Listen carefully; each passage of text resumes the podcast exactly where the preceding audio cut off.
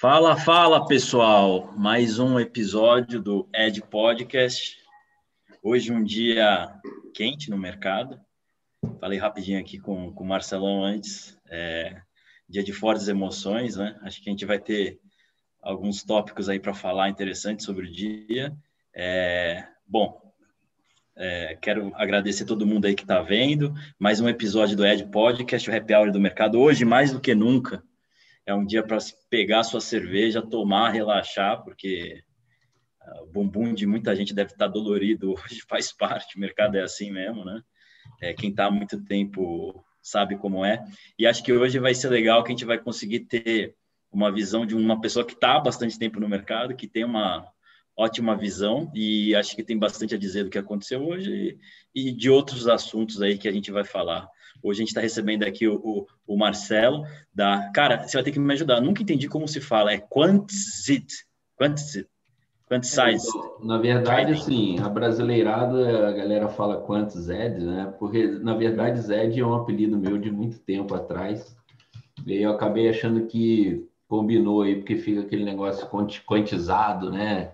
É. É, mas é Quantzed. Eu falo Quantzed. Quantzed. Como é, se fosse inglês mesmo, mas enfim, cabe tudo. e o, Marcelão, ex-tesoureiro de banco grande, é um cara com currículo no mercado e que vem trazendo esse conhecimento dele para a turma pessoa física, né? Isso que eu acho legal. E então, Marcelo, até para começar, é, você tem os seus cursos, né? Que você você está levando esse conhecimento para as pessoas, né? Por meio da Quantis, é, se quiser falar um pouco aí da sua trajetória, eu acho que é legal porque eu sempre pergunto da trajetória, o pessoal me xinga depois, mas porque eu acho legal contextualizar, entendeu? Porque, pô, você tem que entender de onde a pessoa veio, né? Muitas vezes a pessoa é, tem um motivo, né? Como você foi cair, cair no tipo de trade quant, né? Sempre tem um motivo por trás das coisas. Então, se puder contar um pouquinho da sua trajetória. Tô vendo que tá tomando uma bela de uma Weiss Beer aí. É, uma Blue Moonzinha aí. Ah, é Blue Moon? Ah, Blue Moon é... É, é uma Weiss, né? Verdade, é dessa Blue Moon. Tomava direto quando morava É uma wheat, wheat beer, né? Que é, é, acho que é a mesma coisa, praticamente. Uhum. É, vamos lá. Acho legal Sim, também falar. Puder contar um vezes... pouquinho aí da sua trajetória, né? Na, na, sua bio lá, você descreve que você trabalhou em tesouraria do, do BTG, né? Um bancaço, né? Não é banquinho, é bancaço. É. Se puder contar um pouco de como você chegou lá. Então, é engraçado assim que é, eu caí meio de paraquedas lá no BTG. Eu estava fazendo computação na PUC do Rio, né? É, puta, nada a ver, assim, galera é, de computação lá, mega nerd, assim, tudo mais. Eu, eu na época, já estava estagiando numa fábrica de software. É, não estava nem estagiando, já, já tinha sido contratado e tudo, mas numa fábrica de software, desenvolvia sistemas e tudo mais. É, aí estava querendo ganhar um pouco mais, estava começando a olhar outras coisas. E aí eu fui numa, numa outra empresa que era de software também, mas ele fazia outsourcing, né? Ele jogava os caras para alguns clientes dele. E aí ele falou: ah, tem um banco aqui e tal, é, que talvez pague aí é, o que você está querendo e tudo mais, é, vai lá. Daí eu cheguei lá, era o Pactual, né? E aí engraçado que é, eu já que ano que, que ano que é isso, mais ou menos, Marcelo? Isso 2000, 2006, iníciozinho de 2006. Tá. É, e engraçado que ali, acho que em 2014, se não me engano, eu tinha feito entrevista para estágio lá já. É, mas o ritmo era muito pesado. É, aí no meio do processo eu meio que roubequei, assim, era muito pesado o ritmo. É, eu falei, puta, não vou conseguir formar desse jeito. A galera chegava 8 horas da manhã, saía 8 horas da noite. Minha, minha, minha faculdade começava 4 da tarde e até as 10 da noite na PUC. Era vespertino. Então eu deixei, falei, deixa para o futuro, e aí calhou de ter essa entrevista. Na época, o Pactual era bem pouco conhecido, até assim, só para quem era do mercado, né? Quem fazia economia e tal. Tanto que eu mesmo não, não tinha noção, assim, de que, puta, todo mundo da área queria trabalhar lá e tal para mim era só um banco a mais que eu não conhecia, achava que era um banco, puto, um banco meio pequeno e tal, assim, não tinha muita ideia, né? É, bom, aí eu passei na entrevista e comecei a trabalhar como analista de sistemas lá, desenvolvendo e tal, pegando requisito com o pessoal da mesa e tudo mais. É, e aí, em março, o UBS comprou é, o Pactual. eu tinha dois meses de casa, mais ou menos. É, e eu era terceirizado. Como eu vi pela outra empresa, eu tinha entrado como terceirizado. Aí eu falei, puta, fudeu, né? É, vai dar merda, nego vai me limar, vai ser o primeiro, né? Chega um banco gringo assim e tal, pô, vou limar logo os terceirizados. Aí eu falei, ah, bom, fudeu então. É, aí até conversei com um cara que era mais sênior da área. Ele falou, cara, se mexe aí, realmente vai ser foda e tal. Aí eu fui, na época, o, tinha o Pactual e o BBM, que eram bem grandes ali no Rio, né? De banco de investimentos. Aí eu liguei para o BBM, achei o telefone do cara lá, liguei, falei, ó, é, a história é essa, eu estou aqui, mas sou terceirizado, é, eu quero ser contratado de algum banco e tal, receber bônus, esse tipo de coisa, porque terceirizado não recebia bônus, ganhava um pouco mais mensalmente, mas não tinha bônus, né? É, aí o cara, puta, o cara se amarrou, né? Vem cá agora e tal, porque, puta, na época era mó disputa, assim, né? Eram os, eram os dois maiores bancos de investimento, investimento no Rio, um queria tirar a gente do outro, né? O, é... o André Esteves tem a formação igual a sua, né? É. Isso te ajudou lá dentro? Porque não. a origem é a mesma, né? Ele, ele não ajudou. Não, não ajudou porra nenhuma. Não, que na verdade tinha até um preconceito, porque é, era muito difícil sair de TI direto para a mesa. Só o Esteves tinha feito isso. Então tinha esse, na verdade, é, atrapalhava, porque tinha esse carro, mas só o Esteves porra, poderia sair de TI e ir para a mesa, entendeu? É, mas aí, enfim, quando o banco foi comprado, aí, bom, aí eu passei na entrevista do BBM, me chamaram, é, mas aí fizeram uma contraproposta e acabaram me contratando no Pactual.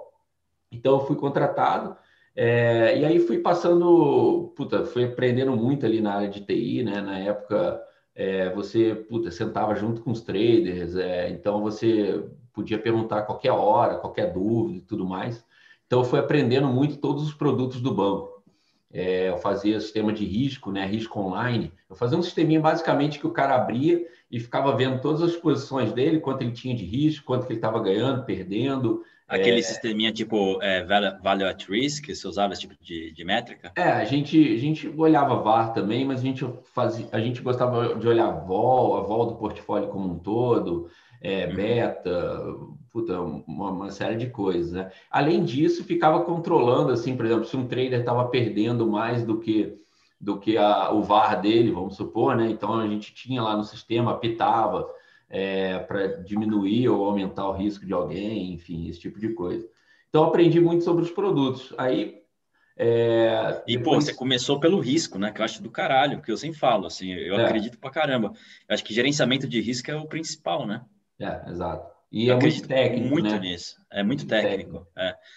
Mas assim, no final das contas, tudo gira em torno de volatilidade e tamanho da mão, né? Ajustar o tamanho da mão ao, à vol, né? É, Algum tipo de gente, métrica que é, te leve a isso, né? coisas do tipo, ah, se o cara perder, tivesse um drawdown, sei lá, de 20% na carteira, a gente reduzia o risco dele pela metade. Então a gente controlava os portfólio managers. Entendi. É, só que eu não estava na área de risco oficial do banco. Era como se fosse assim, sabe quando você tem a, você tem a contabilidade gerencial, que é para você, e a contabilidade externa lá, que é para, sei lá, para o Banco Central ver, sei lá. Sim, sim, sim. Então sim. a gente tinha o oficial, mas eu, eu não era oficial, eu era o cara que ajudava os traders, estava junto com os traders ali, entendeu? Entendi. Era mais para apoiar. É, e aí eu comecei a fazer processo para tentar ir para a mesa, né? É, lá no banco, ao invés de eles contratarem direto alguém de fora para ir para a mesa, a não sei que é alguém muito sênior que eles querem e tudo mais, eles vão pegar dentro do próprio banco num processo interno, onde vai 10, 15 cabeças do back-office lá. Back-office, para quem não sabe, é a área operacional do banco. Normalmente é onde começam as pessoas quando vão para uma asset ou para um bancão. Exatamente. É o lugar que você começa a bater nota, casar nota para ver se não tem erro, é. mas você aprende, né? É onde você é, começa a aprender. Falar né? para a molecada de hoje em dia, porque a molecada também tá mal acostumada de hoje em dia, né? É, cara, vem muita gente me perguntar, pô, como é que eu vou para uma mesa de um banco? Beleza, cara, começa no back-office. É, passa uns dois anos lá comendo alfafa, né? Três sabe? anos. Tomar esporro é. todo dia, sair tarde. Sair tarde, bater nota, né? É. é. Eu passei, e eu fiquei, cara, fiquei praticamente cinco anos, né? É, nessa, justamente por ser TI, muito mais difícil. É, se eu tivesse entrado. Tinha que se provar muito mais. Você não era PUC Economia, né? Era é, PUC... se saísse PUC Economia, entrasse num back-office que calcula o gerencial do trader, por exemplo, com é uhum. um negócio que o cara está toda hora com, com, com o portfólio manager. Eu gosto de falar portfólio manager, né? Porque trader fica meio.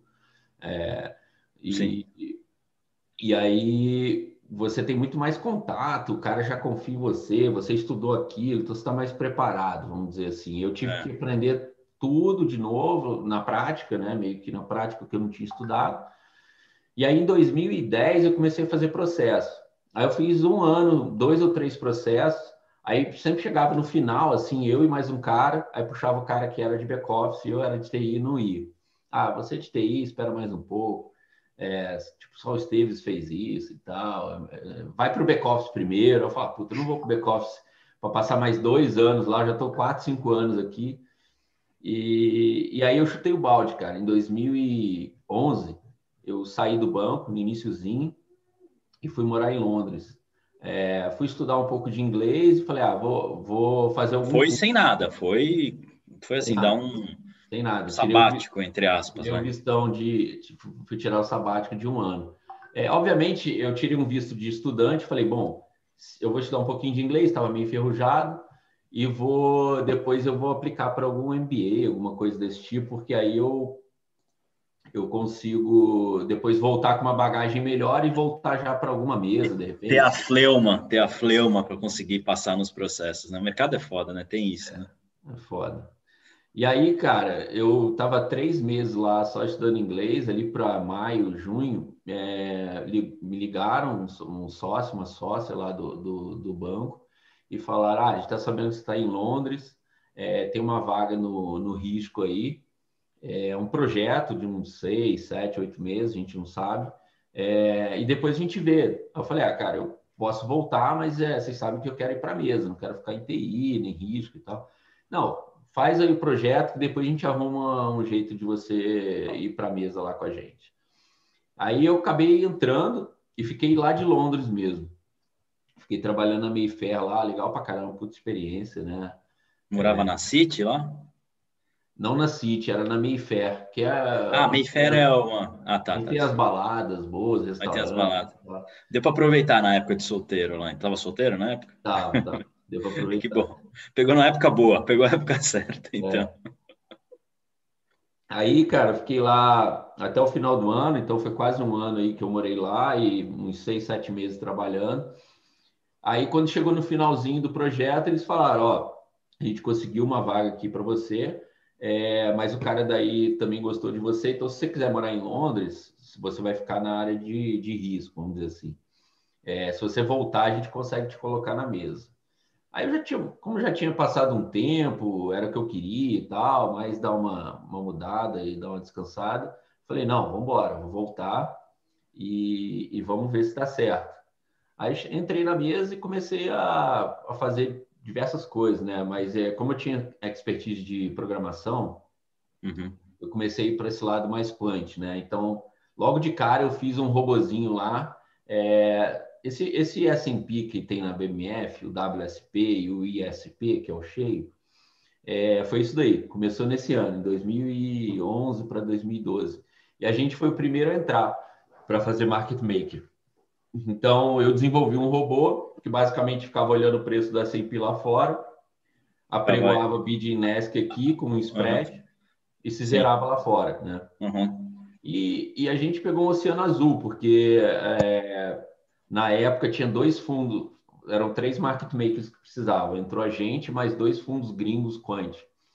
É, só que os fundos gringos, puta, foram entrar lá depois de seis meses da data, assim. Então a gente ficou sozinho um bom tempo, fizemos uma boa grana nisso. Só, só capturando spread, né? É, Maravilhoso, né, cara? Melhor negócio para banco, né? É o melhor negócio. É. É. Então, não tem risco, você se zerava, tinha um, risco, um riscozinho cambial muito pequeno lá, porque uhum. esse, esse ativo ele fecha por um câmbio maluco lá. E ao mesmo tempo é legal, que dá liquidez aqui, né? Acho que às vezes as pessoas assim perdem de vista que o market maker, ele é. ganha dinheiro, obviamente tem que ser remunerado por isso, mas ele está dando uma liquidez que não existiria se não fosse por ele, né? Em opções ah, acontece era, muito, em opções de menor liquidez. Para investidor não faz muita diferença, é um ponto no S&P, puta, Tipo, é. Se você quer comprar um negócio, não é por um ponto que você não vai comprar. Agora, se você faz isso mil vezes. Né? escala, né? você é, exatamente. Mas para o cara não é tão. E não é todo mundo que consegue fazer isso, essa capacidade de ter uma conta lá nos Estados é, Unidos, né? Que você já tenha um, tecnologia por trás, tem que ter. Fudido, custa dinheiro. É caro, né? Custa caro pra caramba, né? Esse sistema tem que estar, tá, tem que estar tá perto da bolsa, né? Tem aqueles Pô, robôs. Sistema que... fixing, é, fix que, que tem que estar tá do lado da bolsa, aqui é. e lá em Chicago. É, tem tecnologia, tem, tem, tem custo, Sim. é, caro. É, tem cidades americanas que giram em torno disso, né? Porque ficam mais próximas do, do sistema né, central das bolsas, né? É maravilhoso. Esse mundo, esse mundo do trade quant é maravilhoso. É.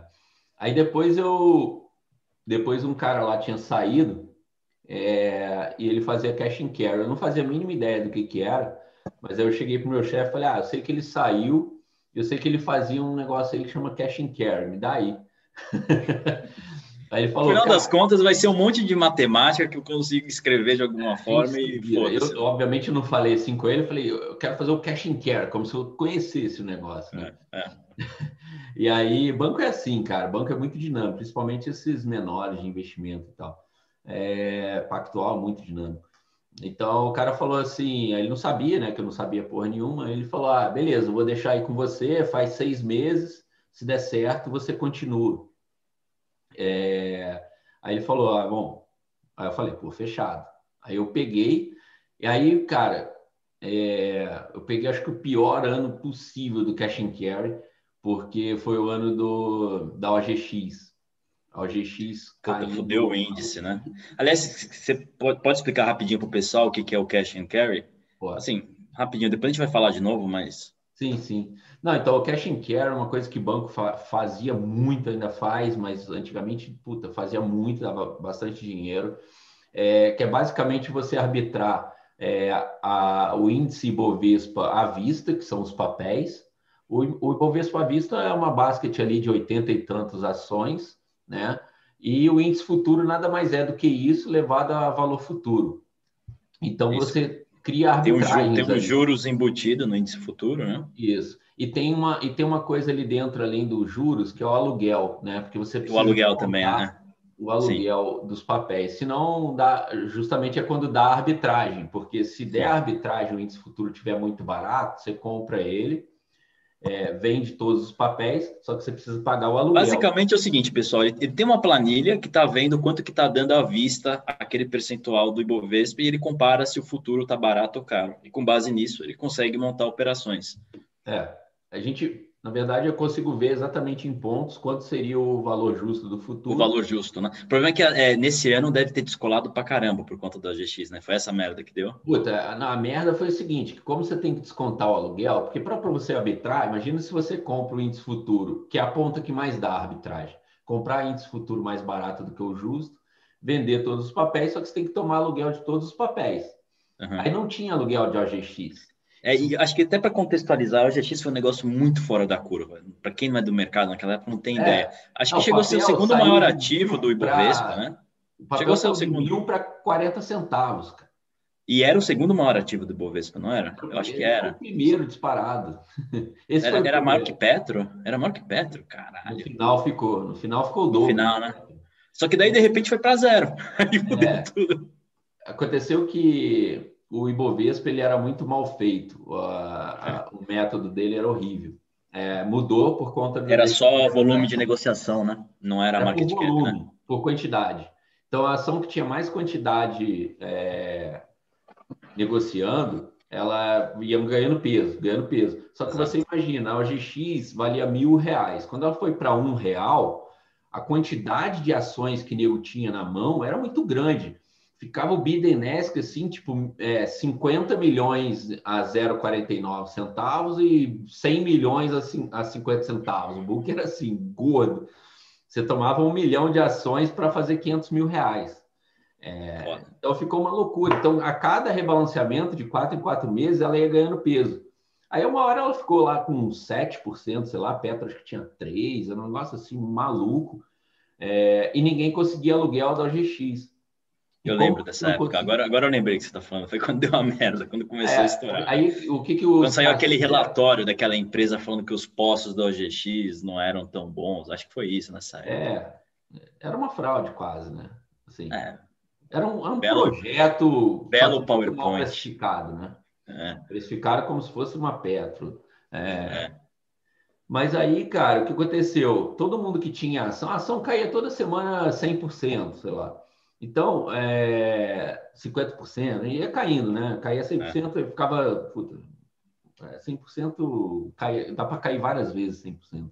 Eu lembro é, quem fazia financiamento em OGX tomou no cu, porque a OGX tinha muita liquidez de opção, que era maior, né? outras coisas, tudo se fuder. Na verdade, é, dois caras grandes até de cash and carry também foram mandados embora nessa época, perderam muita grana.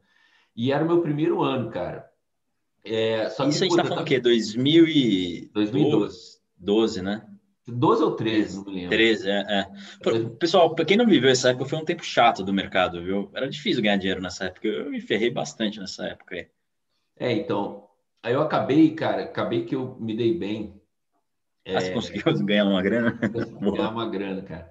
É, mas foi, puta, foi assim, os três piores meses da minha vida até ela pedir recuperação judicial porque eu insisti em fazer, puta, eu tava novo, né? Tava querendo puta, faca no dente, assim, né? Falei, cara, não vou ficar. Porque os outros caras do mercado saíram, falaram, não dá mais para fazer cash and carry, não tem aluguel de AGX. Eu pegava o telefone e ficava o dia inteiro ligando para todos os bancos, todas as corretoras, procurando aluguel de AGX e ia catando umas migalhas e ia fazendo. É, então ficou basicamente eu com posição e mais um cara só, acho que no Morgan Stanley.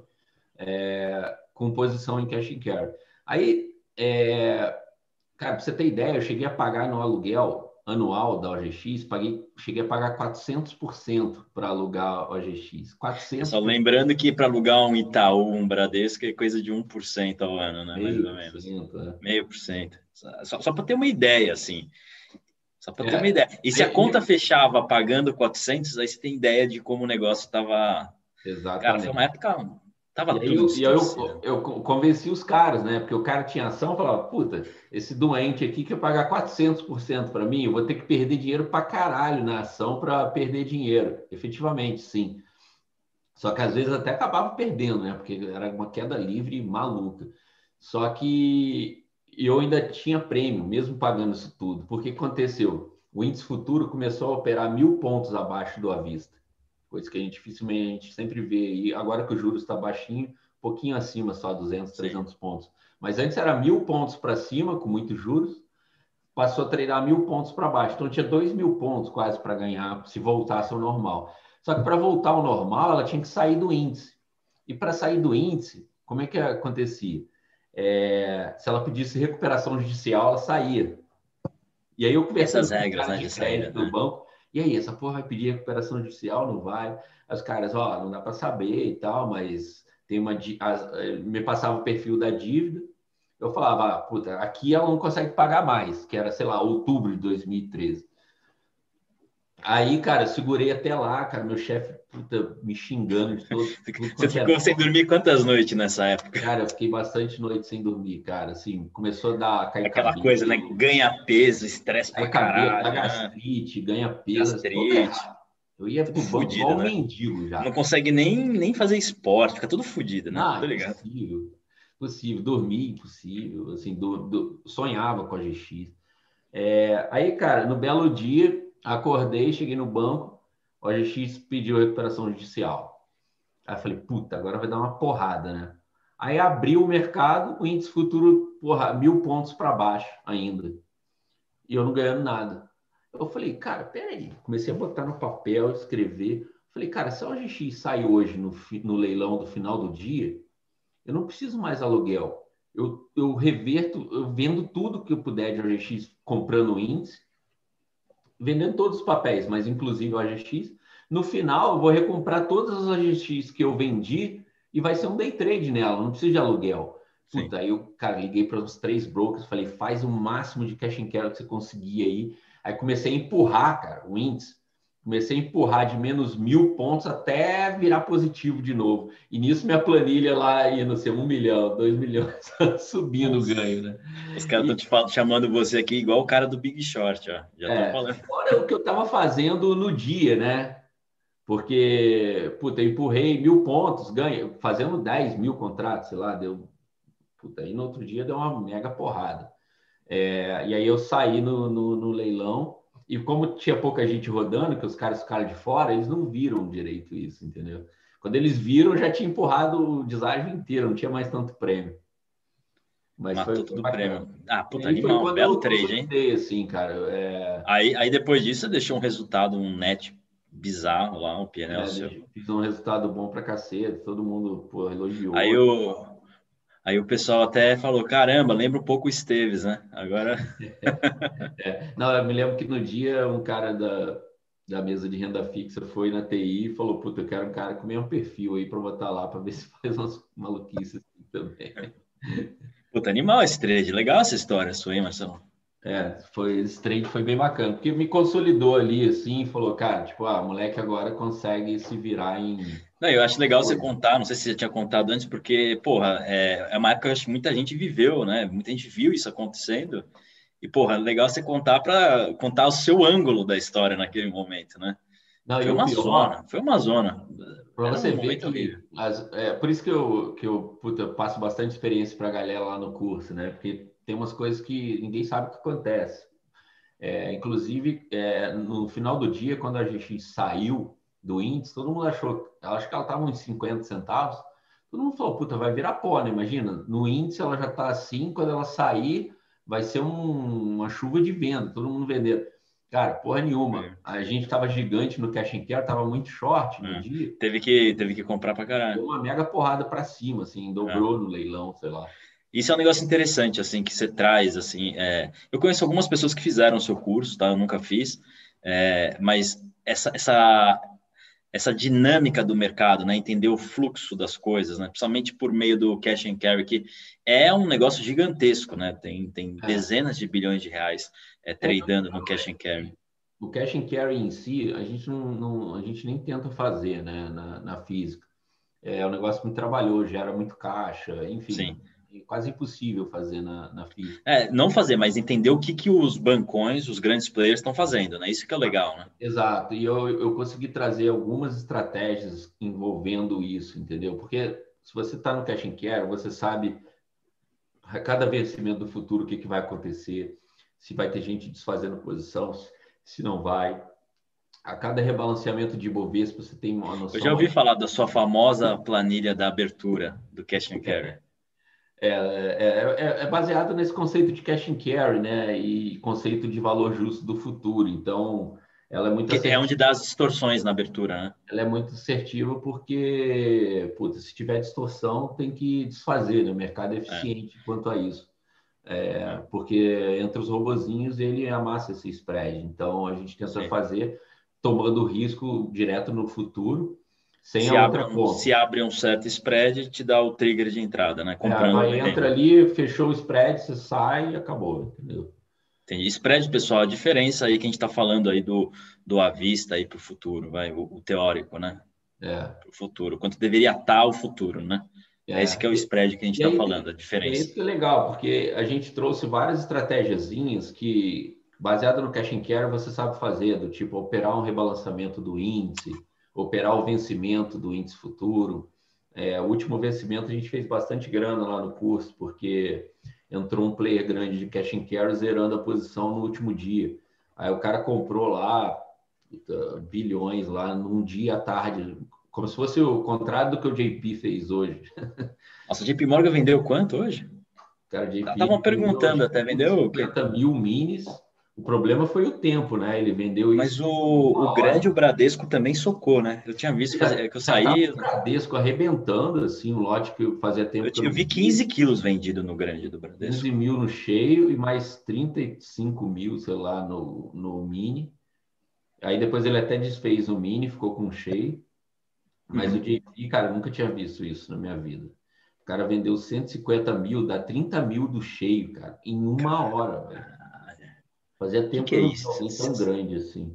Você tem palpite sobre o que, que é? É gringo? Que ah, isso é é gringo, cara. É gringo, né? É fundo corrente gringo. Mas é, porra, assim, ou em é uma hora, né? Gringo é fundo de pensão que estava muito grande e desfez. Então, mas é, então, é, é, é, Brasil é. O Brasil é menor do que a Apple, menor que a Microsoft. É uma linha lá para os americanos.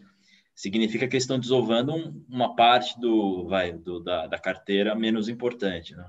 É, pode ser. Eu acho até que pode ser, talvez, relativo a esse negócio que está acontecendo lá fora. Das small talvez, caps lá, da, talvez está preocupado lá fora e quer desfazer de risco, né? E saiu de Brasil. Isso aí não tem como ser abertura de short, cara. Isso é fechamento de posição. Não tem como o cara Adolfo... 30 mil é. quilos de short assim, cara. Qual, qual, que é o nocional disso? 30 mil, 150 quilos de é coisa. É, é, é 3 é bi de reais? Acho que é 3 bi. 3 bi, né? 3 bi é coisa pra caralho no nosso mercado. Pra caralho. Assim, o é cara é, acho que não fez a conta de ADTV ali, né? Não, você amassa, cara. Você amassa o mercado. Não dá. Ó, o, o pessoal tá elogiando aqui, ó. Ali, ele... Ó, Marcelão, um dado positivo do seu curso. O, o Adolfo Felipe falou que recomenda fortemente seu curso. Para ele foi um divisor de águas. Beleza. O Edmilson falou que foram 177, 176 quilos do JP Morgan. Nossa, incrível. Foi pra caralho, cara.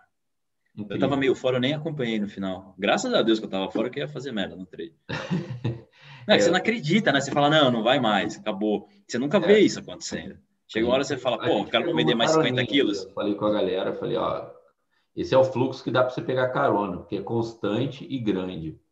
É, é dá 4 bi de reais, estão falando aqui. Dá 4, 4 bi. É, 3 bi. Você tem que tentar pegar carona, é, né? 170 dá mais, né? Você conseguiu surfar um pouco hoje? Deu para pegar alguma coisa nessa bagunça aí? Pegou? Peguei, mas aí eu vou girando, né? Porque é difícil saber. Se o cara, se o ah, cara para ali, sobe mil pontos na hora, né?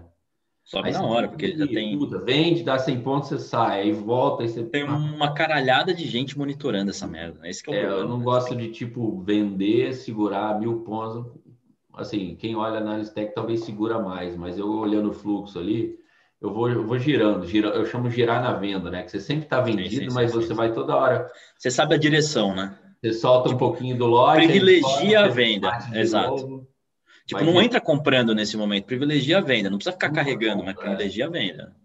Sobe eu concordo. Um bate, aí cai, você recompra, aí sobe, pá, bate. Eu vou girando. Eu opero assim também. Eu fico até. Tem um grupo meu que eu fico também postando é, venda mais forte, compra mais forte. Tipo, privilegia a venda. Não, fica, não entra comprando se tem um cara amassando o mercado. É igual e... você, se você ver meus relatórios, assim, por exemplo, eu tirei meu relatório aqui, é, eu fui, eu consegui uma consistência muito boa em dezembro e janeiro aí no, no day trade no índice. Aí eu estava tirando o relatório aqui, é, aparece lá em dois meses, 1.500 operações, parece coisa para caralho, né? Só que é por isso, eu fico dentro de uma operação, eu faço centenas delas, então. É, o giro, né? É, o porque giro. aí é, eu acabo diminuindo quando eu estopo, entendeu? Eu estopo menor e vou ganhando girando. E, e, e Marcelo, até para dar continuidade, a gente acabou tergiversando aí pelo cash and carry pelo, pelo seu curso, tudo, mas para continuar.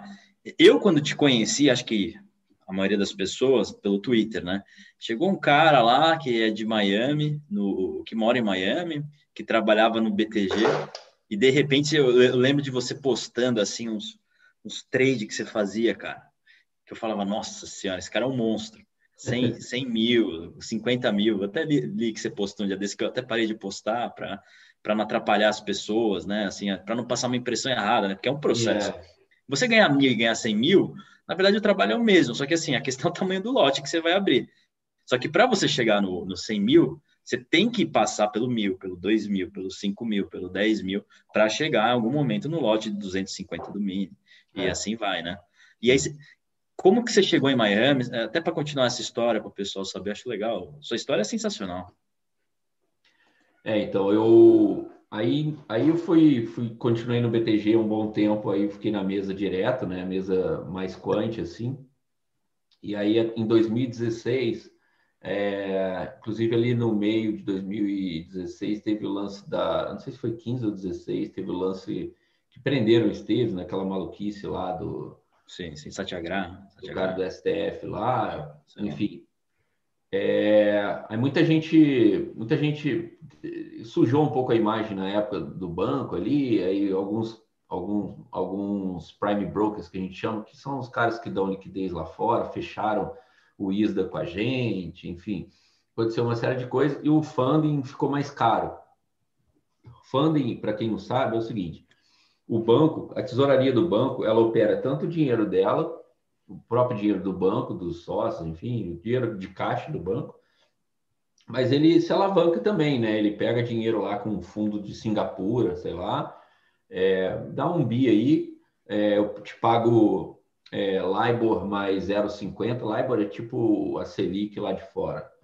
É, eu te pago LIBOR mais zero tanto e eu vou tentar remunerar a mais aqui, né? E aí eu ganho, eu fico ganhando essa diferença.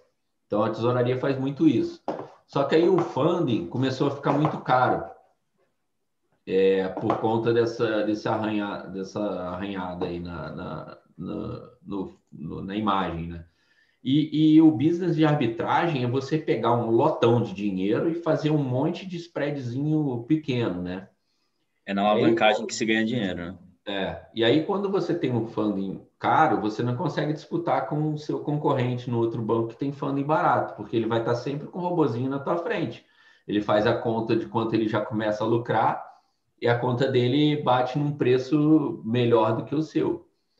Então começou a, eu comecei algumas estratégias minhas já não dava mais para fazer e tal, aí tava com pouca coisa, enfim, eu falei, aí eu, na época eu já estava começando a operar Nasdaq, tinha um book, eu tinha um, eu tinha uma estratégia que eu criei que ela ela fazia uma varredura nos arquivos da, da SAC é, e descobria, eu tinha uma, eu fazia uma pesquisa dos fundos que estavam com melhor Sharp, que estavam indo bem, que, que são Sharp é, uma, é um índice de risco-retorno é reduzido é. do, do risk-free.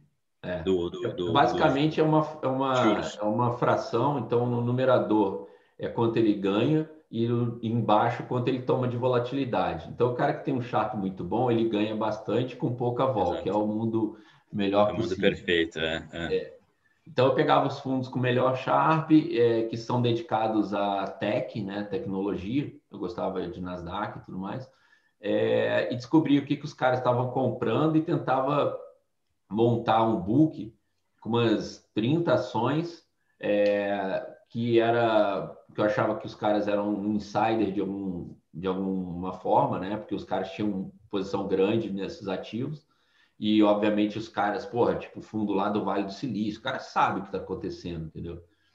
Eu, eu Está, é, isso é o famoso seguir o smart money. Smart é. money é o dinheiro grande, pessoal. É. Tem o dump money, que é o dinheiro burro, que em tese, se bem que o dump money em 2020, 2021 está dando um banho no, no smart money, né? Mas é. o dump money seria as pessoas físicas, seria o, o, o pessoalzinho lá do pessoalzão da, da XP no Brasil, da Clear, e nos Estados Unidos do Robinhood, da, da Interactive Brokers, e assim é. vai. E aí eu comprava essas ações, né? E eu vendia o, ou o QQQ ou o SPY, dependendo do, de, de, o SPY é o ETF do S&P. É, é como se você, é, você fizesse um stock picking, que você acredita, você compra eles e vende o BOVA.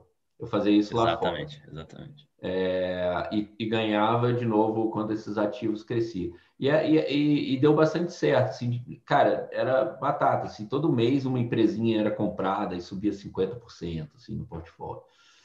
É... E fora que estava dolarizado ainda esse portfólio, né? É. Aí, cara, comecei a gostar muito e a arbitragem já não estava dando mais grandes coisas. Aí eu comecei a tentar mudar para um trade só mais discricionário de US e tal. Só que aí já tinha um cara que fazia isso, aí não tinha espaço. Aí eu falei, aí puta, comecei a conversar com um cara que morava aqui em Miami na época, que era meu amigo, ele tinha trabalhado no BTG também. É, ele falou, cara, eu tô morando aqui. Eu falei, mas como você está morando nos Estados Unidos? tipo, você não tem. Cara, no máximo você tem visto português, né? Ele tinha visto português. Ele falou: não, não, tem um esquema aí e tal, que a gente, por ter trabalhado muito tempo, ter é, faculdade, mestrado, alguma coisa desse tipo, e na época eu já tinha, eu já estava fazendo CFA. É, para quem não sabe, CFA é um certificado né, do, do mercado financeiro. É o, é o, é o pica da, das galáxias do mercado financeiro, pessoal. É, é melhor que qualquer MBA você ser um CFA, tá? é, é muito bem reconhecido. É, é, bom porque é reconhecido aqui fora, né? Bem reconhecido aqui fora. E a prova é difícil pra caceta. É muito difícil. É trabalhoso. segunda, né? É, é trabalhoso, é chato. É. Não é assim, mega difícil. A prova tem dois problemas. Um é que você tem que é, estudar para caramba, porque é muito material. A cada prova são 12, 13 livros grossos, assim. É, em seis meses que você tem para estudar, então, puta, é, é E você concorre com um indiano, com um russo, é. com um chinês. É, isso é ruim passa... também, porque chinês passa todos, né? é, você passa em função da nota geral. Então, se os caras vão bem, e eles vão bem, sua nota tem que estar tá muito boa para passar. Então, é um, é um negócio, não, é um negócio, o Marcelo está sendo modesto, mas é um negócio difícil para cacete. E o problema é que você tem, você tem, sei lá, um minuto para. Um minuto não, você tem uns 40 Aí tem essa segundos, de tempo, né? Lembra o Ginete que é a prova. Pra... segundos por questão. É um minuto, só que no final você tem que passar limpo lá para. Ou seja, dá uns 45 segundos por questão.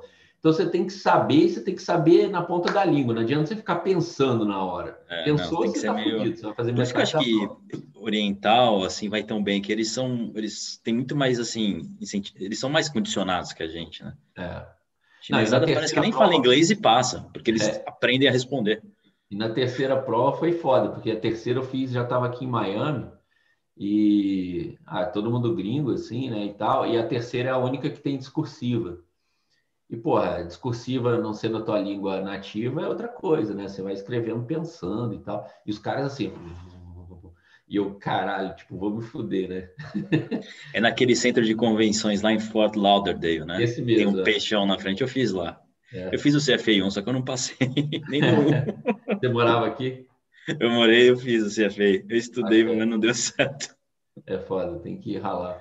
Aí, cara, o cara que tava do meu lado acabou a prova tipo uma hora e meia. Faltava uma hora e meia ainda, tava hum. no meio da prova. Falei, Na hora que você viu o cara levantando, você fala, puta que pariu, né? E acabou que o cara acho que não passou, eu passei, porque depois teve um jantar lá, tinha uns cinco só de Miami que tinham passado, e o cara não uhum. dava. Você mora onde em Miami, Marcelão?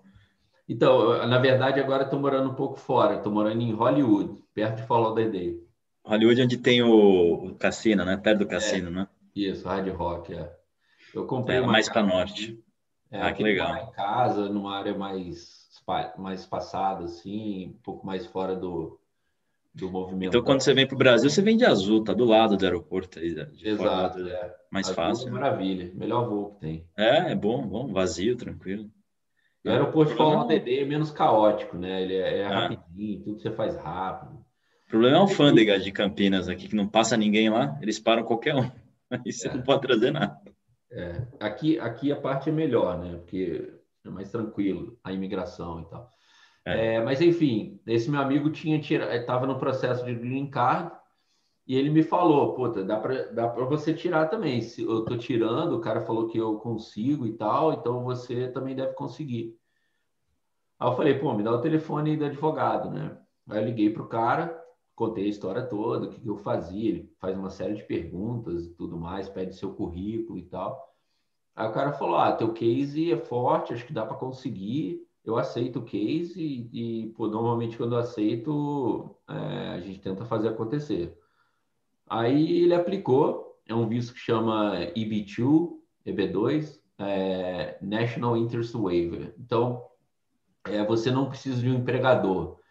É como se você, ah, você tem uma bagagem muito grande e tal, você é um pouco uhum. diferenciado, vamos dizer assim, é, eu tinha o CFE, tinha mais de 10 anos de banco, tinha feito algumas coisas, tem que pegar algumas publicações, enfim, umas coisinhas meio chatinhas. Mas, basicamente, o cara entende assim, cara, esse cara não vai me dar trabalho, pelo contrário, provavelmente ele vai ser chefe de uma equipe, vai contratar gente, ou ele vai montar uma empresa e vai contratar não, gente. Os Estados Unidos faz muito bem isso, eles conseguem atrair os melhores cérebros. Né? de alguém, entendeu? Sim, sim. Não, é um cara que vai agregar na sociedade. Sim, ah. eles fazem muito bem isso. É um absurdo isso eles trazem né, um monte de gente do Oriente mesmo, um monte de chinês, indiano. Isso. Lotado lá no Vale do Silício. É, aí, enfim, cara, é, eu consegui passar. Aí eu, no meio desse tempo, eu comecei a trabalhar num, num hedge fund aqui. Uhum. Porque no meio do processo ele já te dá um work permit, né? Então, uhum. ele olhou lá o teu processo, ele viu que tem a ver, não tá nenhum absurdo. Os Estados Unidos é bonzinho pra caralho, ao contrário de todo mundo acha, né? O Brasil, com certeza, é muito pior se alguém vai daqui para lá. Não tenho dúvida disso. É, uma, é, uma, é um erro que as pessoas cometem, né? Achar que os Estados Unidos é o. Ah, eu acho que, tipo, os caras estão, tá, tipo, cagando para você, não quer imigrante. Pelo contrário, o melhor país para se migrar possível.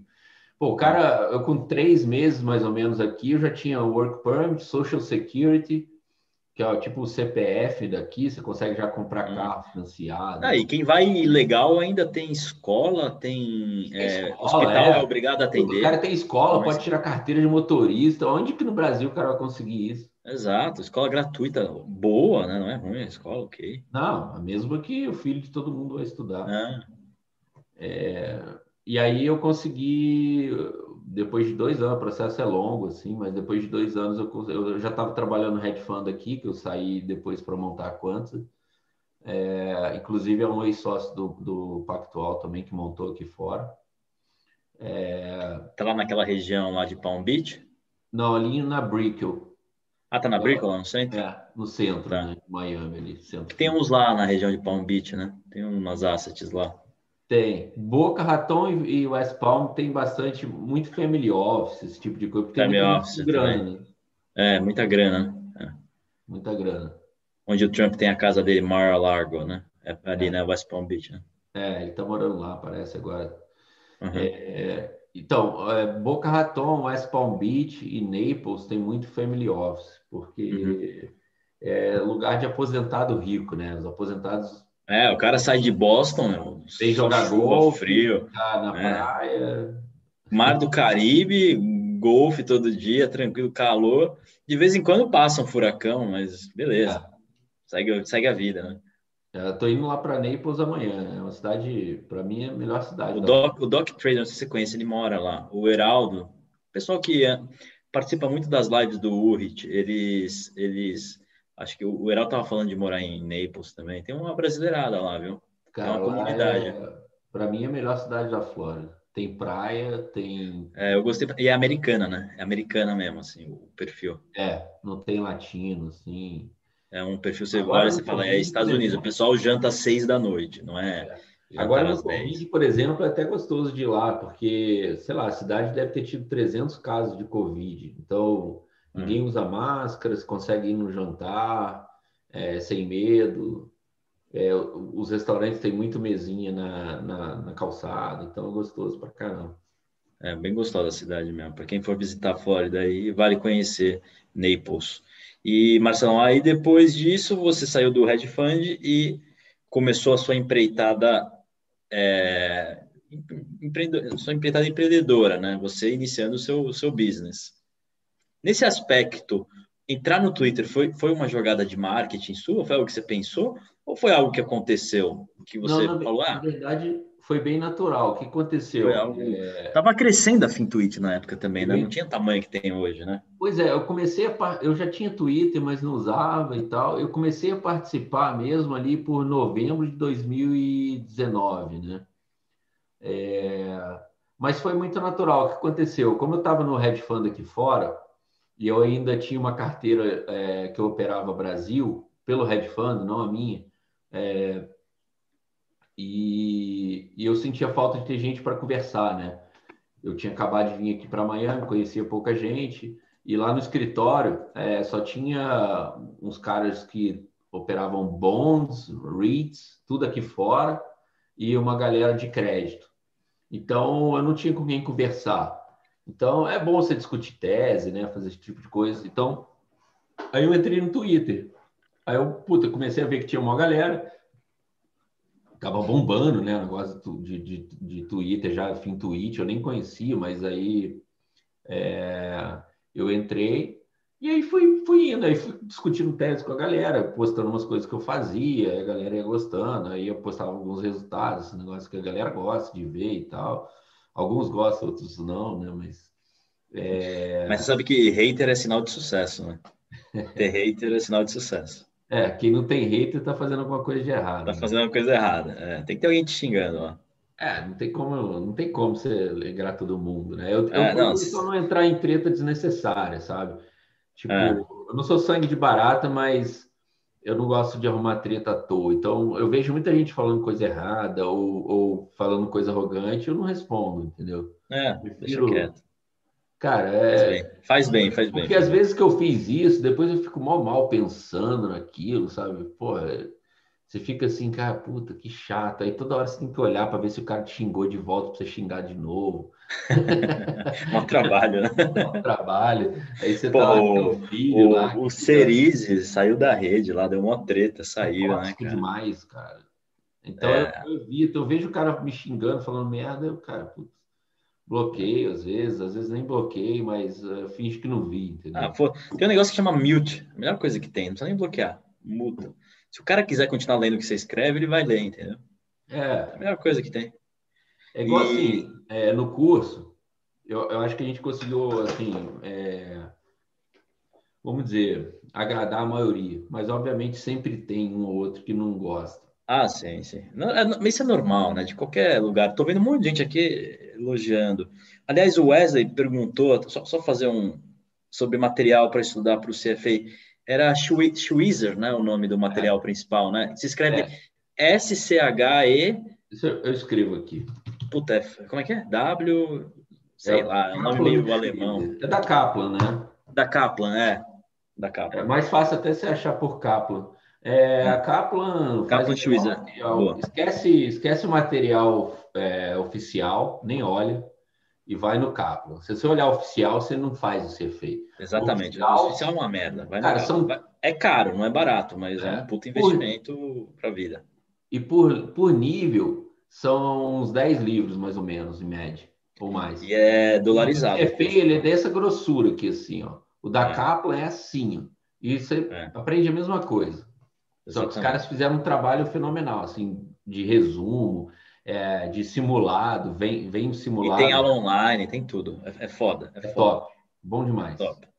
Mas tem que falar inglês, hein? Se quiser fazer isso, tem que falar tem inglês. Tem que saber inglês, não tem jeito. Se eu não souber inglês, cara, você tem, vai ter um trabalho Dá para fazer, assim, aquele cara que arranha, assim, eu, eu tinha um, um, amigo que era do banco lá e tal, ele, sei lá, se chegasse um gringo para falar com ele, ele, ele, quase que se fudia, assim, não, não, não conseguia desembolar e tal, mas é, você não precisa ser fluentão, assim, mas você precisa saber pelo menos ler, assim. É, porque tem que ler rápido, né? Então tem que ter algum tipo de.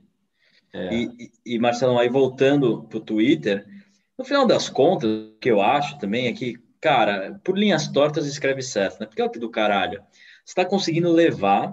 E eu, eu, enxergo, eu, eu, gosto de chegar dessa forma, assim, muitas coisas do Twitter. Você está conseguindo levar um conhecimento de mesa, né? De mesa de bancão, de hedge fund para a pessoa física, cara, com planilhas, com.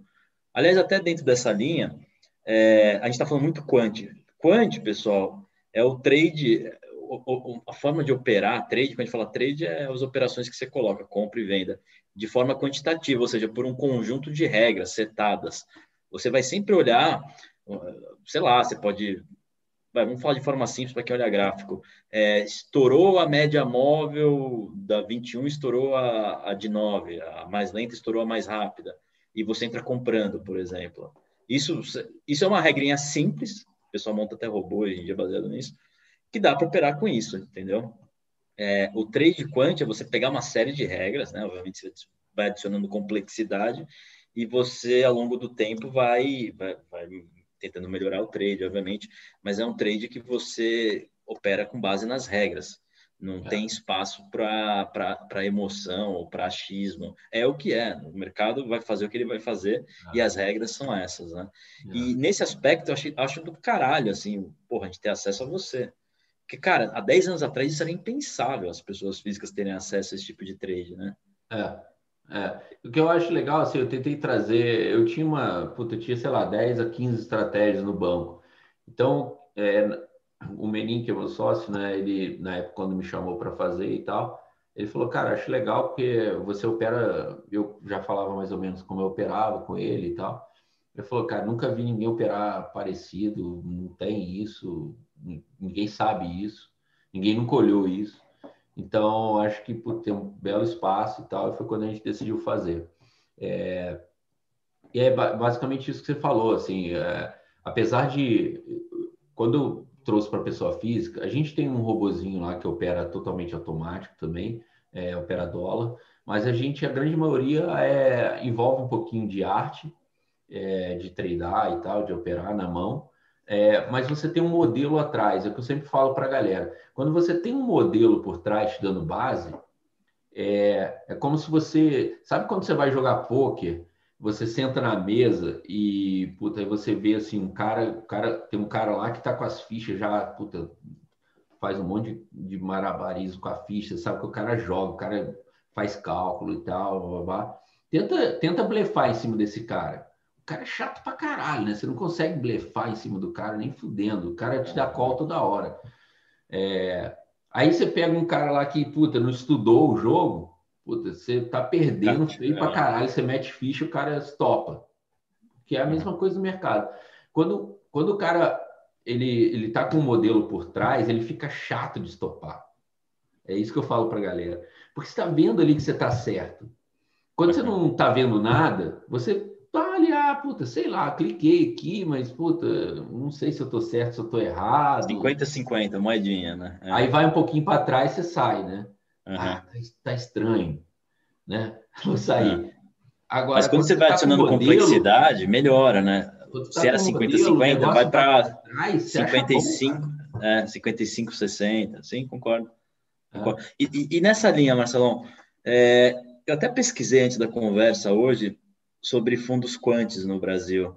É, tá, tá, começando, né? Ainda é muito incipiente, mas não só fundos, mas produtos quantes em geral, cursos, né? Igual o seu, por exemplo, que adicionam esse tipo de, de mecanização de trade, né? Que agregam ao trade, né? Ainda que você tenha um elemento subjetivo, mas você, você adiciona esse lado também de, porra, o mercado deve ir para esse lado, sei lá, para aquele lado, esse tipo de ativo vai para esse lado, esse vai para outro, enfim. É, o Brasil está começando. Nos Estados Unidos isso é imenso, né? Não sei se o pessoal tem ideia do tamanho que isso tem nos Estados Unidos. O que, que você acha dessa evolução no mercado brasileiro, do, do trade quântico? Está é, tá evoluindo muito, né? Demorou, eu acho, até a começar. É, assim, o acesso que a gente tem hoje à informação, achava até que devia ser, deveria ter sido mais rápido. Em 2016 uhum. eu já operava muito quant já e tinha dificuldade de achar gente para conversar. Nunca, nunca achei, na verdade, assim. Sabia que tinha um cara lá no Itaú que fazia alguma coisinha, outro cara ali e tal, mas tinham dificuldade de achar. É, e já era muito forte aqui fora. É, inclusive, eu tinha um amigo que ele trabalhou lá no banco, acabou saindo, e o cara era bom pra caceta, assim, um mega cientista de dados. Ele tinha uns dois caras que trabalhavam com ele. Esse cara foi depois trabalhar no Medallion, fundo gigante, Quant, é, deu uma mega porrada, virou sócio. Depois ele abriu um outro fundo em Londres. O cara deu uma mega porrada. Hoje em dia tá, foi para Califórnia, está quase aposentado. É, e teve que sair do Brasil para dar essa porrada. Ou seja, ele estava lá no banco, ele podia ter porrada lá no banco. Porra, é uma coisa que nos Estados Unidos, aquele livro Flash Boys do, do como é que é o nome do cara que escreveu também o The Big Short? Esqueci o nome dele. Mas é um negócio que nos Estados Unidos já é sabido faz tempo, né? É, o trade quant, é, esse negócio de estar perto da bolsa de valores. E no Brasil demorou, né, para pegar. Mas enfim, acho que agora tá pegando, né? Assim, porra, eu acho que você tem um papel assim tá. para pessoa física, porra, maravilhoso que você está cumprindo, né? Tá, eu acho que tá. Que venha mais, eu espero que venham mais. Eu acho que tende a ter uma correlação é, negativa com outros fundos, né? Eu acho que é, é um puta de um mecanismo de hedge, é diferente. Você pega, aliás, convido todo mundo a olhar depois, não, qualquer desses sites de comparação de fundo, pega algum fundo quant e compara com um fundo tradicional e vê, a, e vê como a, as performances tendem a ter uma correlação negativa em muito, muitos momentos. Então, serve como hedge, né? Eu é, gosto desse tipo de característica, né? Porque não importa se, se o mercado está subindo ou está caindo, né? Para você ter ideia, lá no hedge fund é, que eu estava é, aqui em Miami, né? Tinha um cara que ficava em São Paulo também. É, os únicos caras que não perderam dinheiro foram, foi eu e ele. Eu fiquei meio flat ali, eu acertei um short no S&P é, e perdi um pouquinho em umas posições Brasil, mas fiquei flat, não perdi na queda. E ele deu uma mega porrada ainda. Ele estava ele tava short no modelo de trend, uh, de, de tendência no óleo. no óleo. E não importa o ativo, assim, né? 30% é, num dia. É, e assim, e não tem um motivo. Foda-se, o sistema tá dando que é para estar tá short. É. Eu acho que é esse que é o negócio, né? Modelo é, de ai, mas... commodity funciona muito. É, para commodity funciona, né? E dentro, até falando de commodity, uma pergunta que eu tinha separado. Eu, eu passei anos da minha vida, quando eu morei em Miami, em especial, estudando trend following. Trend following é um tipo de operação é, também baseado em conjunto de regras, tá? Normalmente, os CTAs, os, os CTAs nos Estados Unidos são os fundos que, que tradam commodities, tá?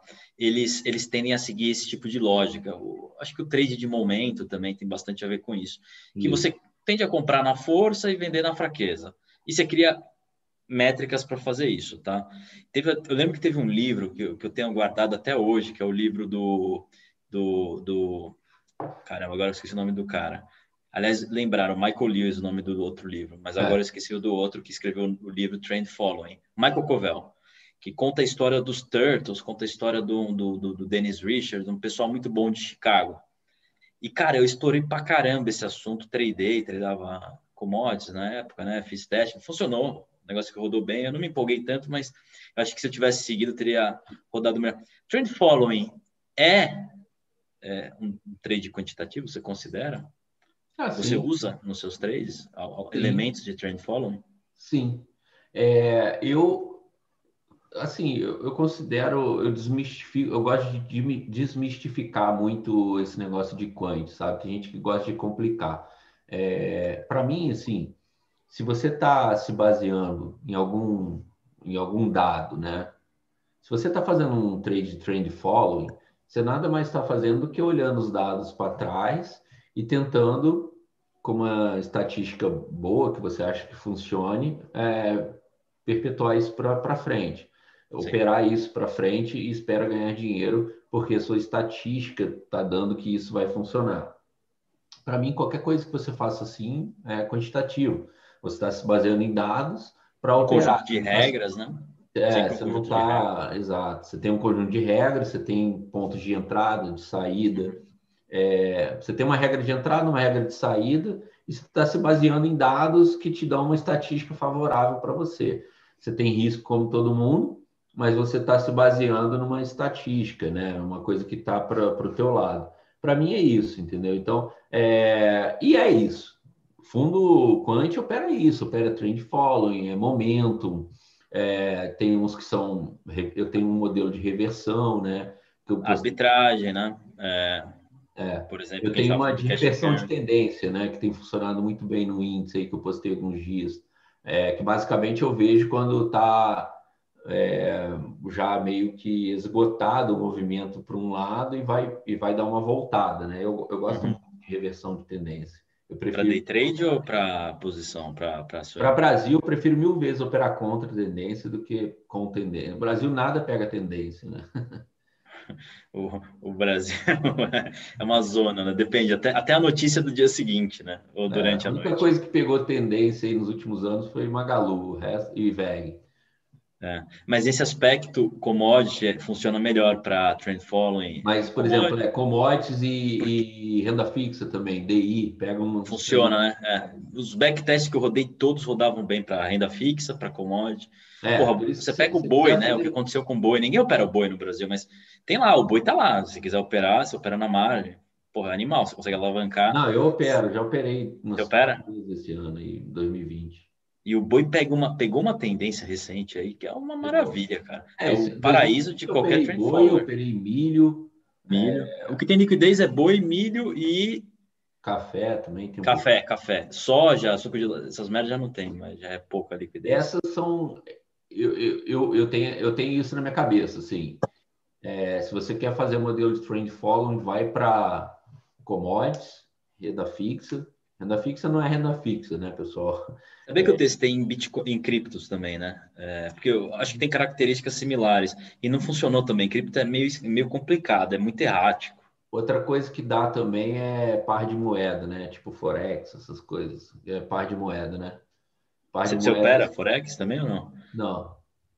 Não. não. é difícil pra caramba, né? Forex não, não é um mercado. Uma hora, assim, você não consegue fazer tudo, né? E como eu, eu, é. eu era da mesa de equities, muito mais familiarizado com futuros, opções e ações, é, com onde o underline seja ação, né, equity. Então eu fui mais para esse lado. Então nunca operei muito moeda. E eu acredito nisso. Você tem que jogar no, no, tour, no turf que você joga bem, né? Não adianta querer também jogar em todos os campos, né? É. Se você é o Nadal, você é. joga bem pra caralho no Saibro, joga no Saibro, né? Euro, se eu, porra, olho o índice é. no Brasil e sei tudo que tá acontecendo ali. Exato. Se é o Nadal, joga no Saibro. Se você é o Federer, joga na grama, entendeu? E fica nessa porra de grama, você, você fica no Saibro. Não vai querer enfrentar o Nadal no Saibro, porque você vai se fuder. É, eu, eu, eu, eu, acho que isso aí faz muito sentido. É, Tanto é que eu já tomei muito calor no dólar. Puta que pariu pra caramba. É, não, eu também. Eu, eu hoje opero só índice, que é o que eu sei fazer, onde é, eu consigo eu ter também já, já, passei por, por isso, de tipo, teve umas uns bons anos ou meses ali que eu puta, ganhava no índice e entregava no dólar. É, exato. Pegando essa merda. Porque daí você, puta, você vê, não, tem um cara ganhando dinheiro no dólar, eu vou entrar lá. Tem... Porra nenhuma. Não, não boto nem na minha tela, porque, puta, eu fiz isso, eu tirei da tela também. Melhor. Não faça vontade. Não gosto, não gosto. É, concordo, concordo. É, e, pô, eu, eu, separei essa do Trend Following, que Trend Following é um assunto muito caro para mim. E, e é outro assunto que eu acho que no Brasil falta. É, eu, assim, não está nem engateando, nem existe ainda no Brasil. E, e, faz parte do mundo quântico, na minha opinião. Eu acho que tem tudo a ver, né? E, e, e indo adiante né, na, na questão do, do mercado quantitativo, é, o que, que você espera para o Brasil sobre fundos, ETFs? Nos Estados Unidos tem ETFs também, né? É, cursos também, né? O seu, se vão surgir outros. Eu acho que é um mercado que vai crescer muito, né? Porque é, a, o, os mercados, de forma geral, estão andando na direção de ETFs, né? Nos Estados Unidos nem se fala. Sim. E, e ETFs se baseiam basicamente em em produtos que têm um custo, uma taxa de administração muito baixa, né? Índice, um índice, se parar para pensar, o que, que é um índice? Um índice é um conjunto de regras. O Ibovespa é, é, é um, é um, podia ser um modelo quântico. O Ibovespa é um modelo quântico, assim como o Small 11, assim como qualquer outro tipo de ETF. É. Você acredita que o Brasil vai seguir por esse caminho de, de aumentar o, Acho que sem dúvida. Os produtos quantes em geral, né? Porque é isso, né? Redução de custo, do, o que nos Estados Unidos a Vanguard está fazendo e tantas outras. É, né? e tá, a, própria XP está saindo bem na frente disso, né? Está criando bastante é. ETF agora. É. É, deixaram o caminho ali, ela está pegando. É, acho que é o futuro, cara. Assim, é igual acho que o próprio João Braga postou esses dias. O Brasil é, você consegue ler o jornal de amanhã todo dia, né? Você vê o que acontece nos Estados Unidos, você sabe que vai dar certo no Brasil depois. É, e, e, aqui fora tem muito já, né? ETF, a Vanguard é gigante nisso, BlackRock, né? BlackRock, O Brasil tem pouquíssimos. É, sem dúvida, é, até porque assim, o custo é muito baixo para o cliente. E, e não... A taxa de administração de um fundo desse, pessoal, é menos de 0,1% algumas vezes, desses grandes ETFs. A SPY acho que é 0,07%. Eu acho que é até inevitável, talvez até dessas casas grandes gringas acabarem entrando e fazendo mais coisa aqui. Já tem a Bova, a Bova é da BlackRock, né? E no final das contas, em vez de ter aquele exército de pessoas, você tem o quê? Cinco pessoas para tocar um ETF, sei lá quantas. Ah, né? cara, às vezes um cara. A estrutura, toca. um cara, a estrutura de custos derrete, né? É muito mais é. barato. Às vezes um cara toca. É... Eu acho que isso, é... eu acho que fundos tem muito espaço ainda é, tem poucos conhecidos. É, eu acho que ainda não, não, talvez ainda não tenha vindo o grande fundo quant brasileiro. Acho que ainda pode, dá para surgir, eu acho. Concordo. Todo ainda falta alguém se ganha, estabelecer. Perde, ganha, perde, ganha, perde. Ainda não apareceu o cara que decifrou o mercado brasileiro, eu acho. É, e, e, muitas outras funcionalidades. Até a gente, a gente esse ano deve vir com umas novidades aí também, além do curso. É, Legal ter algum tipo de aplicação, que, aplicativo que você. Bom, enfim, não posso estragar muita surpresa, mas. o, aproveitando, o Matheus perguntou, eu, eu acho que a resposta vai ser, nesse, vai ser positiva. É, se você vê mais espaço para a galera de computação com o crescimento dos fundos quantes? Acho que é inevitável, né? Sem dúvida. Ah, cara, assim. Quem souber programar, bicho, é, tiver assim, uma, um raciocínio é, matemático, né? Um é raciocínio lógico. Você ensinar é, é, um cara de mercado a programar. Agora, você ensinar um mercado para um cara que programa é mais fácil. Claro. É, então, porra, se o cara programa, para ele ir para um ambiente quant, é basicamente ele sentar de um lado com, de, um, de, um, de um gestor, o gestor explicar a regra de negócio para ele e ele fazer acontecer. E depois de um tempo, acontece o que aconteceu comigo, que a, a, você, eu, eu, sentava muito com alguém que era a cabeça pensante e que me passava mastigado o que eu tinha que fazer. Só que, pô, ser humano não é um bicho quadrado, né? Vai indo, você aprende alguma coisa.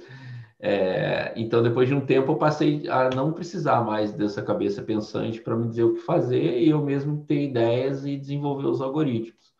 Que é o que vai acontecer com essa galera que, que for para esse ramo. O cara vai começar a programar em Python, alguma coisa desse tipo, para alguém que é a cabeça pensante do lado do mercado, e depois ele vai, ele mesmo vai começar a ter as próprias ideias. Eu acho a galera de de programação é, brasileira boa pra caralho, assim. É boa pra caralho, né? É muito boa, né? É, são cabeças... Brasileiro, é... Todo mundo é muito inteligente, então... E não é aquela coisa de ficar só num, na, numa caixinha, tem capacidade de, de, de, derivar, né? Isso que é legal, né? Tem, tem muito nego bom, cara. É, nas faculdades mesmo, eu, eu me achava um, um jegue, assim, na faculdade. Tinha uns malucos lá que eram bizarros. É, tem, tem mesmo. Eu conheço uns caras assim, eu sei o que você está falando. E uma pergunta boa aqui do Cabeça Jones. Você está tradando no Brasil, né? Não sei se toda, todo o seu dinheiro, mas uma parte, né? Se afeta o seu emocional, pergunta boa do, do Cabeça. Se afeta o seu emocional saber que seu, suas despesas estão em dólar, né? Para morar nos Estados Unidos. Então, sei lá, você ganhou no dia 30 mil reais, que é dinheiro para caramba no Brasil. Mas em dólar, bom, em dólar também é um dinheiro bom, mas é, isso te afeta de alguma forma? Você fica pensando, puta, eu preciso fazer tantos dólares? Isso, isso pergunta, tem potencial mesmo de. Boa pergunta do Cabeça Jones. É, boa pergunta, Cabeça. É...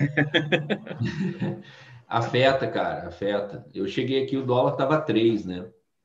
Então eu vim todo animado, não, não me incomodava dólar a 3. É... Aí durante um certo tempo eu trabalhei no hedge fund, então eu ganhava, ganhava bem, assim, então não tinha muito problema com cotação de dólar. É, mas aí, desde quando eu montei a Quantos, é, me bate essa preocupação, sim. É, do tipo, cara, vou ter que treinar uns lotes um pouco maiores. tipo, no início eu ficava muito ligado à cotação, preocupado. Aí eu vi que é bem aquela caixinha que é bem bem conhecida, né? Tipo, coisas que você pode controlar, coisas que você não pode controlar, que não são coisas interessantes e tem uma interseção, enfim o dólar, a cotação do dólar não podia controlar. Então eu falei, cara, eu preciso esquecer essa porra. Então toda vez que o dólar subir, eu começo a treinar um pouquinho maior. e, cara, é isso, tem que fazer dinheiro, não tem que se preocupar com isso, entendeu? Concordo, concordo. É... Porque senão, cara, é, e aí, uma loucura, né?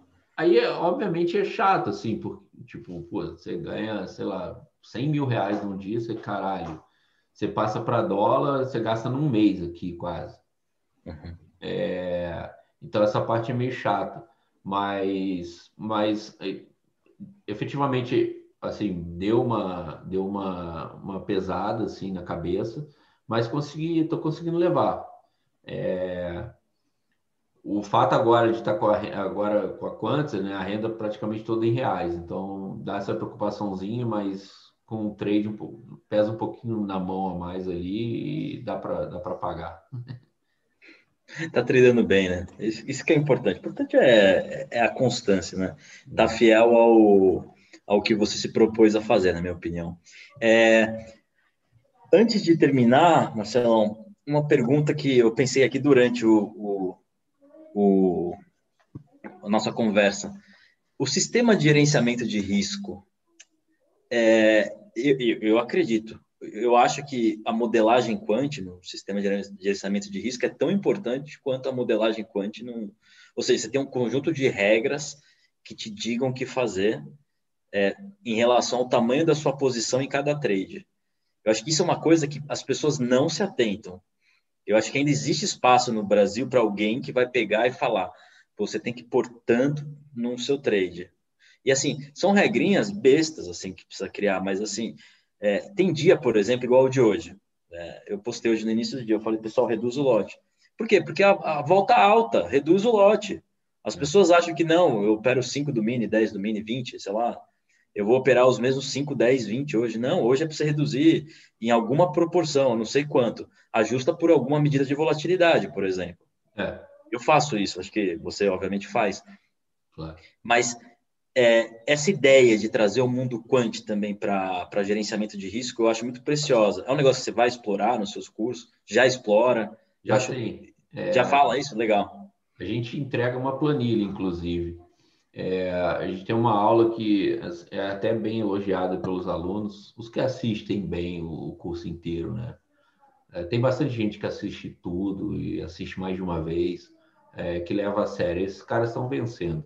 É, a gente tem uma, uma aula que eu acho bem importante, que o pessoal gosta muito, que muita gente vem me falar, cara, isso, isso mudou meu operacional, isso me fez começar a ter consistência e tal. Que eu faço uma planilha que mostra exatamente tudo isso. Além de, a gente tem, eu tenho umas sete planilhas que eu entrego né, no curso.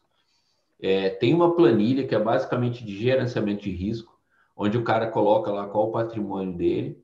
E eu digo assim, bem, bem fácil, bem simples. Cara, se você operar dois minis por dia e fizer lá, 300 pontos no índice ou 10 ou 7, 8 pontos no dólar e tal, você vai render sua carteira, sei lá, 20% ao mês, faz todo um cálculo e mostra para o cara que é possível trilhando. Aí o cara fala, puta, eu operava com 50. Você está me mandando operar com 3. É, é, cara, mas tipo, isso vai te trazer consistência. Você não vai ser consistente com 50, com patrimônio de, sabe, 100 mil reais.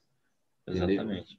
Não dá. Assim, acho que uma regra de bolso básica, sei lá, você, você tem. O cara perder. É, se o cara perde 10. Você não pode perder mais que, sei lá, 3% no dia. E assim, sendo agressivo. Ou seja, Exatamente. se você perder 3% em cada dia, é, você tem 33 rodadas que você é. aguenta. Vai, assim, pensando. É. Mas o que, que eu sugiro? Você perdeu 3% no primeiro dia, dia seguinte você vai ter 97% do dinheiro original. Você vai ter 3% do 97%. E se ganha, você vai ter 103, 100 e poucos por cento. Você vai aumentar também o seu lote. Né? É. Ah, que, são regras assim relativamente simples, né? É, e que você vai ajustando ao longo do tempo em função da, da volatilidade, né? Para as pessoas é. não se estreparem. De fato, quem opera 50 tendo 100 mil na conta, parece que, que aguenta, mas não aguenta, cara. Você está é. tá abrindo nocional de quanto? 50 é 10 vezes o, valor do, do, do índice. Cento, o cara opera, é o que eu falo, tipo... Um milhão e pouco em cada trade. se você perde, qualquer pessoa natural, assim, perder 10% da sua carteira um dia é, no day trade, você vai ficar mal de cabeça, entendeu? Você não, ah. no outro dia você vai fazer mais cagada. Então, se, ah. o sizing é muito importante na consistência do cara. É isso que a maioria erra, né? Concordo. Eu concordo. E Eu além que... disso, a gente entrega uma outra planilha que o cara coloca a carteira dele e calcula VAR, VOL, é, beta. É, ela dá assim, ó, se você quiser redear sua carteira 100% por beta, é só você vender X mini índice ou X mini bo, é, ou BOVA 11. Entendi, entendi. Então facilita. Tinha gente que não sabia o que, que era RED, proteção. Então, pô, às vezes o cara vê ali uma merda dessa. Cara, a JP começou a vender igual um, um maluco. Condenado, né? Eu sei que se eu vender 10 mini, eu protejo minha carteira. Então o cara vai lá, faz assim, pá. Vou esperar acalmar. Uhum. Entendeu? Que é coisa simples. Só que, sim, sim, sim. Puta, tem gente que nunca fez. E, e isso que eu acho mais importante é, não é uma matemática de física. A gente não está falando de física quântica aqui. É. São regrinhas simples de matemática que uma pessoa da quinta série acho que já consegue fazer as coisas. Eu estou falando de vezes mais divisão. É isso que eu tô, não estou falando nada além disso, pessoal. Acho que tem, tem muita tem muita gente e gente boa até, mas que é, força muito nessa nessa pegada de tipo, ah, cara, você tem que pensar a longo prazo, X anos, só compra, não vende, sabe? Eu acho um pouco errado, assim. até é. respeito, não, não, não entro em treta, não respondo, sabe? Mas. Para esse pessoal que fala isso, eu sempre pergunto: e se você fosse um japonês na década de 90? É. Porque, cara. Com certeza, por exemplo, ó, pega um cara aí, qualquer um gestor aí que tem um fundo long only, tá? Vamos uhum. usar o exemplo do, do, do, do, João Braga, por exemplo, que ele está abrindo os fundos dele agora. Ele tem um, um long only e tem um long bias. Pergunta se ele tem 100% do capital dele no long only. Ah. Não tem, esquece, entendeu? Então não, não dá, dá para você ser long only. Se você quer, se você, se você quer facilidade, beleza, começa distribuindo uns fundos aí. Coloca um fundo long bias, coloca num fundo multimercado, coloca num fundo um pouquinho long only também, um fundo de cripto, vai distribuindo. Se você não quer ter trabalho. Agora, se você quer, se você quer porra, realmente é, você quer dominar a tua carteira e tudo mais, não dá para você ser long only, cara. Tipo, não, simplesmente não comprar 100% da tua grana e todo o dinheiro que você trabalha você vai colocando. Ah, cara, não mais no Brasil. A gente olha lá, porra, né? Sei lá, eu, eu, comecei a operar, eu até vi tua entrevista com, com o Novaes, eu comecei a operar Novaes, é. bem é. na mesma época que ele ali. E eu me fudi completamente, porque eu fui nessa de long only também. Cara, eu entrei bem na época, eu vi ele falando de IPO da Bovespa, BMF, que foi 2007, foi bem quando eu comecei. Eu tinha entrado no banco em 2006, em 2007, é, o, como já virou o BS, o BS comprou, o Pactol não deixava você operar nada. E o BS liberou, dado que você entrasse lá no sistema e, e dizia o que, que você queria comprar, ele autorizava, você comprava. Só que aí você tinha que ficar, sei lá, meses também comprado. E aí logo veio a crise de 2008. Não, e, e, e, foi foda, porque quando entrou o BS, foi o maior bônus da, de anos lá. Assim, porque o BS tinha comprado o Pactual, os caras estavam com dinheiro para caralho, e o banco rodou muito bem é, junto com o BS. O banco já rodava bem. Aí pegou um, um cara que traz um monte de cliente private, não sei o quê. Tal, tal, de gringo disposto a gastar, né? Fora. Puta, o banco regaçou no ano, assim. Nunca ganhou tanto dinheiro. Cara, o cara lá de TI, pra você ter ideia. É, vou abrir aqui, tá? É, mais ou menos. É, sei lá, eu ganhava bônus de 20 mil reais, sei lá, na época. O salário era 2, 3. Então, tipo, eu ganhava 10 salários já de bônus. Veio tipo 100, assim, uma coisa maluca. Eu nunca tinha visto tanto dinheiro, com 22 anos, sei lá. É, quase que dava para Banco de investimento é isso, pessoal. Banco de investimento você vive pelo bônus. Quase é que baixo. comprar um AP na época, assim. Uhum. Loucura. Bizarro, né? Eu via meus amigos voltando da sala de reunião assim, branco. Digo branco, quase desmaiando. Perguntou se você foi demitido? Não, não. Falaram bônus. Não, só vai lá que você vai ver. Eu falo, não sei se é ruim, se é bom, né? Ai, caralho. Mas foi uma mega porrada. E aí depois com a gente e aí, cara, a, a, merda foi que um mês depois o banco falou: ó, ah, vocês podem operar agora. aí, Alavancado, na margem. Cara, tipo, três meses antes da, da crise de 2008. Todo é, mundo colocou 100% long only. Aí eu... E aproveitando falando disso, Marcelão, aproveitar aqui seu cérebro.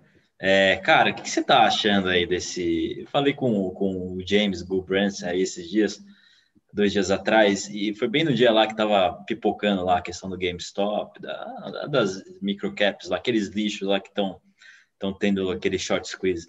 Você acha que isso é, é sinal de, de fim de festa ou não? Assim, você, a, a, música está tocando, você está perto da porta, Cara, você está no meio da pista tomando, despejando energético na cara e vodka, com uma, uma mulher de topless jogando assim. Você tá na eu, eu tô perto da porta. Você tá... tô, tô, perto da porta. É, cara, tem, tem muito característica de ser. Não dá para negar. É, uma característica muito similar de todos os finais de ciclos de alta é começar a bombar mico, né? É. Cara, foi o que aconteceu em 2008. Dois, o James ideia... falou de 2000. Você sabia disso que em 2000 tinha esse pumping de ações na internet? Eu não sabia dessa ah, assim, eu sabia de ler, mas eu não participei, né? 2000 eu era muito novo, estava começando a faculdade. É, eu, eu, também não, mas é, ele me contou, achei interessante isso. É, mas foi parecido. É... Em 2008 também. Pra você ter ideia, no Brasil, é... na minha carteira, essa que eu montei em 2007 e tal, cara, tinha é... PDG, Rossi, é... Forjas Rossi, velho, RSD3. Forjas Taurus, é... que agora tá bem, né? Mas era um lixo. É. Outra, Kepler Weber. Kepler Weber valia Nossa. 40 centavos. Eu lembro. Deve estar Ainda existe reais, sei lá. É, tinha um monte de mico, ou seja, tava na cara que ia dar merda. Foi bem assim também, os micaiados assim, cara, PDG era um lixo e tava bombando. Nossa, é, eu lembro, nossa. cara, todo mundo falando que PDG era, era a melhor empresa do setor imobiliário, vai dar certo. A 20 Partners tinha colocado uma grana lá. Tomou uma porrada gigante. Tá, né? Uma paulada. Gafisa também, cara. Gafisa era do, do Garantia. É. Eu me formei e fui trabalhar na Gafisa, achava que era do caralho. Formei no INSPER, os caras vendiam, não, os caras são foda, vou trabalhar na Gafisa.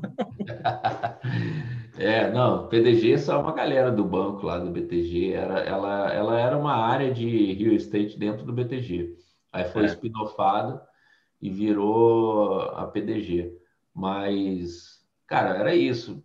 Todo mundo só comprava mico, tanto que por isso que o Novaes é miqueiro, né? Que ele nasceu bem nessa época. E... Novaes transformou 5 mil em 1 milhão, eu não sabia dessa história. É, eu, eu, eu acabei indo para um lado completamente inverso dele. Quando deu a merda em 2008, eu perdi, dessa grana, perdi tipo 60%, sei lá, chegou a estar tá uns 70% de queda, aí voltou um pouco, eu ainda não recuperei tudo, porque eu não esperei tudo, quando voltou um pouco, assim, eu larguei perdendo uns 40%, aí, eu, aí ele seguiu, né, ele foi para os fóruns e tal, eu catei meu dinheiro todo, joguei tudo em renda fixa, e falei, cara, vou focar no meu trabalho aqui.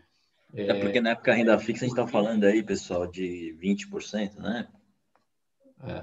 Não é que era, não é que era uma bosta colocar na renda fixa, você ganhava bem, né? Esse que é o é, negócio. Ganhava 1%, 1,5% ao, ao mês, estava lindo. É, lindo. Ganho real de, sei lá, mais de 10% no ano. Imagina. A inflação era 6, né? 7, sei lá. É, não, era lindo. Outro, outros tempos, outros tempos. Mas hoje em dia tem que se coçar para ter retorno. É. Então, pessoal, é, procurem o curso do, do Marcelo. Esse é o nome do meu pai, Marcelo. Marcelo Oliveira também, meu pai. Chama. Pô, bacana. E meu pai é nascido no Rio também. Vai saber, a gente é até primo, vai saber, né? É. No sendo irmão, tá beleza. Eu não tenho esse nome chique, não. É. E, pessoal, procurem então o curso do Marcelo. Eu acho que o, o trade quantitativo no Brasil está só começando. É, ele está trazendo para a pessoa física um nível de sofisticação que não existia. É, eu acho do caralho é, as pessoas entenderem. Imagina, cash and carry. Quando você falou isso na tesouraria, você não tinha ideia do que estava falando, né? Hoje uma pessoa física tem acesso a isso. É. Então, assim, é, e não é para você fazer o cash and carry, é para você entender o que os grandes players estão fazendo, ajuda muito no trade, para quem está disposto a gastar tempo né, nisso. É. Não é para todo mundo, é para quem tem tempo, né? Está disposto. E, cara, só tenho a agradecer aí a participação, Marcelão. Boas histórias, gostei de saber da, da sua trajetória. É. Quem sabe um dia eu vou aí para Miami, preciso aprender a jogar golfe. Tô vendo lá você. Pô, você é convidado. Vem aí que a gente faz um churrasco aí, joga, joga uma bola. Comer um, um sirloin aí, sirloin, né? Sei lá qual é a carne de churrasco. Ah, a gente faz uns tomahawk aqui, eu não sei fazer aquela... tomahawk. Aquele churrasco. É, eu lembro que você postou faz um tempo. Cara, ah, só não sendo igual do, do churrasco do Leandro Ruschel, tá beleza. Não, não é, não. eu tenho amigos em comum com ele aqui, eu sacaneio isso até hoje. A, a, a turma de Weston, né? A turma de Weston. O Constantino, o Ruschel e o Paulo Figueiredo. É, é. Pois é, é, não, pô, tá convidado aí. Quando quiser, chega aí e a gente, a gente arruma uma, uma bagunça aí. Obrigado aí pela oportunidade, obrigado aí pelo pessoal que assistiu. É, puta, uma honra aí, cara. Quando quiser, tamo aí junto. Marcelão, prazer foi meu. Agradeço aí a participação. Obrigado a todo mundo que participou. É, bom final de semana, pessoal. É, quem tá com bumbum dolorido aí, espero que, que hoje tenha ajudado aí um pouco. Né? Reduzam riscos, né? Se puder dizer alguma coisa. Fiquem perto da, da porta, não, não seja o cara no meio da pista se lambuzando de vodka energético nesse momento. E, e obrigado, pessoal. Valeu, mais um episódio. Episódio. Puta, agora nem lembro, mas episódio 8, sei lá. Episódio 9 do Ed Podcast. Hoje com o Marcelão, Marcelo Oliveira. Sigam ele no Twitter, o curso dele, o da Quantizer. É, e é isso, pessoal. Também tem o Pedro Menina, que também está junto com você para o pessoal procurar também, que posta umas coisas bem legais. Beleza, cara. Obrigado, parabéns pelo trabalho aí. Tamo junto. Valeu, valeu, pessoal. Tchau, tchau. Bom final de semana. Valeu, Marcelo.